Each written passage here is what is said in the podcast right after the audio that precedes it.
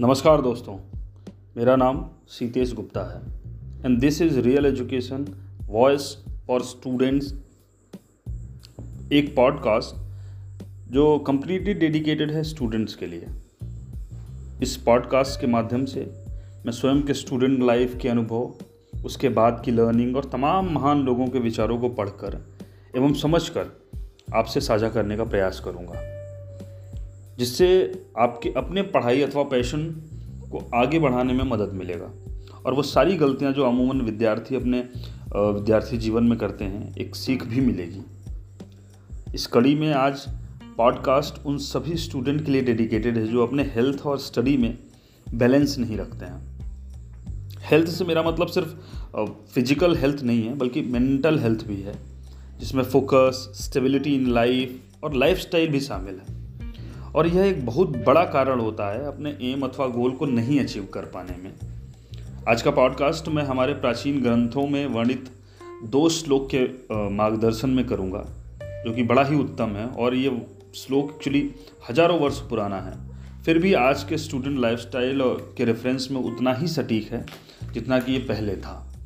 तो इसको दो पार्ट में करेंगे। पहले श्लोक की चर्चा हम इस एपिसोड में और दूसरे श्लोक इसके बाद के एपिसोड में करेंगे। पहला श्लोक है, सुखार्थी चेत त्यजेत विद्याम, विद्यार्थी चेत त्यजेत सुखम। अर्थात, यदि सुख की कामना करते हैं तो विद्या की आशा छोड़ दें। और यदि विद्या की कामना करते हैं, ज्ञान की कामना करते हैं तो सुख कला लोभ जो है, वो त्याग दें। मतलब अगर आप ये चाहें कि हम विद्यार्थी जीवन में भी, सारे जीवन के आराम ऐशो आराम मन पे बिना नियंत्रण किए सब कुछ भोग करते रहें और विद्या भी प्रदान हो जाए, प्राप्त हो जाए तो ऐसा संभव नहीं है। एक विद्यार्थी को सुख का त्याग करना ही पड़ता है और एक सुखों का त्याग करके ही वो अपने लक्ष्य की प्राप्ति कर सकता है।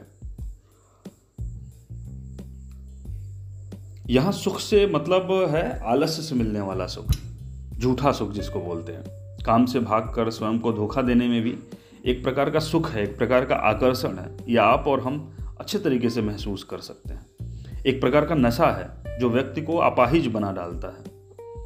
लेकिन यदि विद्यार्थी पूर्ण रुचि लेकर अध्ययन करे, पढ़ाई करे टीचर्स के द्वारा दी हुई शिक्षा को धारण करे तो विद्या ग्रहण या ज्ञान प्राप्त करने में जो सुख है वो अन्यत्र कहीं नहीं है, उसकी कल्पना भी नहीं की जा सकती है। इतना सुखद होता है। किसी चीज़ को क्रिएट करना, किसी चीज़ को पढ़ना और उसको इम्प्लीमेंट करना, अपने आप में उसका एक सुख है, जो कि स्थायी है। तो ये देखकर हम एक बात और चर्चा कर सकते हैं इन मुद्दों को लेकर कि विद्यार्थी भी एक तरीके से तीन प्रकार के बताए गए हैं। आप कौन से कैटेगरी में हैं? ये आप तय कर सकते हैं। एक होते हैं मोर के बच्चे जैसे। जो अंडे से ही माँ के साथ चल पड़ते हैं। यानी उन्हें कुछ सिखाने की ज़रूरत नहीं पड़ती है सेल्फ टैलेंटेड होते हैं वो। अब जानते होंगे ऐसे लोग बहुत साथी या ऐसे बहुत सारे स्टूडेंट हैं, जिन्हें कुछ सिखाने की नहीं है। सेल्फ टैलेंटेड हैं वो। बाई बॉर्न टैलेंट होते हैं। जिनमें सारे टैलेंट हुनर पहले से ही भरा होता है। मोर के बच्चे जैसे होते हैं, जो अंडे से निकलते ही माँ के साथ चल पड़ते हैं। यानी जिनके लिए केवल एक इशारा ही काफ़ी है और कुछ नहीं चाहिए। कुछ सिखाने की आवश्यकता नहीं पड़ती है। इस तरह इस तरह के विद्यार्थी बहुत जल्द सीख जाते हैं। कुछ भी सिखाओ, तुरंत वो कंज्यूम कर लेते हैं, उसको इम्प्लीमेंट भी कर लेते हैं। दूसरे बच्चे होते हैं चिड़िया के बच्चों जैसे, जो घोंसले में माँ की प्रतीक्षा करते हैं और दाना पानी लेने के लिए चोंच खुली रखते हैं। और दाना पानी लेने के बाद वो उड़ना प्रारंभ करते हैं, इंतज़ार करते हैं तब तक अपनी माँ का। ऐसे बच्चे, ऐसे स्टूडेंट हम सब नॉर्मल एवरेज लाइफ के स्टूडेंट ऐसे ही होते हैं। पहले हम कई वर्षों तक पालन पोषण के माध्यम से बड़े होते हैं, अपने माँ बाप की देख रेख में बड़े होते हैं। फिर हम अपने लक्ष्य की तो तरफ़, अपने लक्ष्य के सपनों की तरफ़ उड़ना प्रारंभ करते हैं।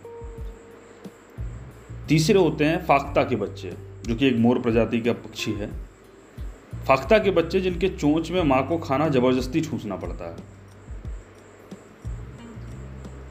ये भी इस प्रकार के भी स्टूडेंट अपने दोस्त यारों में, अपने साथियों में, अपने लोगों में आप लोगों ने देखा होगा कि बार बार ज़बरदस्ती करने के बावजूद भी नहीं सीखना चाहते तो हमें कम से कम हम मोर के बच्चे ना हों चल सकता है। हम बॉर्न टैलेंटेड ना हों, चल सकता है। हम हुनर के साथ नहीं आए हों, चल सकता है।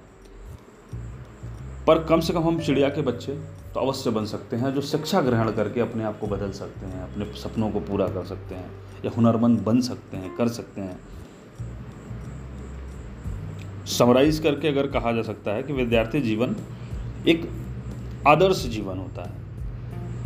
इसमें हम, हमें स्वयं को कुछ नियमों में ढालना ही पड़ता है, जो कि वास्तव में इतने आवश्यक नियम हैं कि केवल विद्यार्थी जीवन में ही नहीं, बल्कि पूरे जीवन को ही संतुलित, सुरक्षित और सुगंधित बना देता है।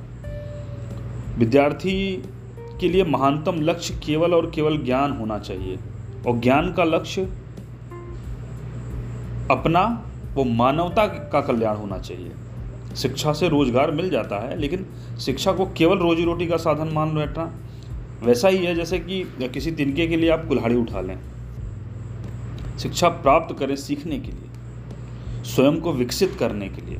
और रही बात रोज़गार की तो उसका ख्याल, शिक्षा, ज्ञान स्वयं ही रख लेगा, उसमें आपको चिंता करने की आवश्यकता नहीं है। ये रही पहले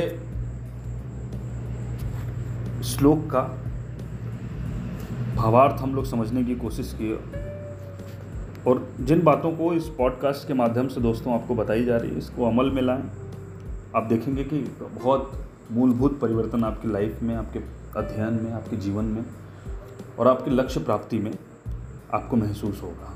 इसी के साथ ही मैं अपने शब्दों को समाप्त करता हूँ। धन्यवाद।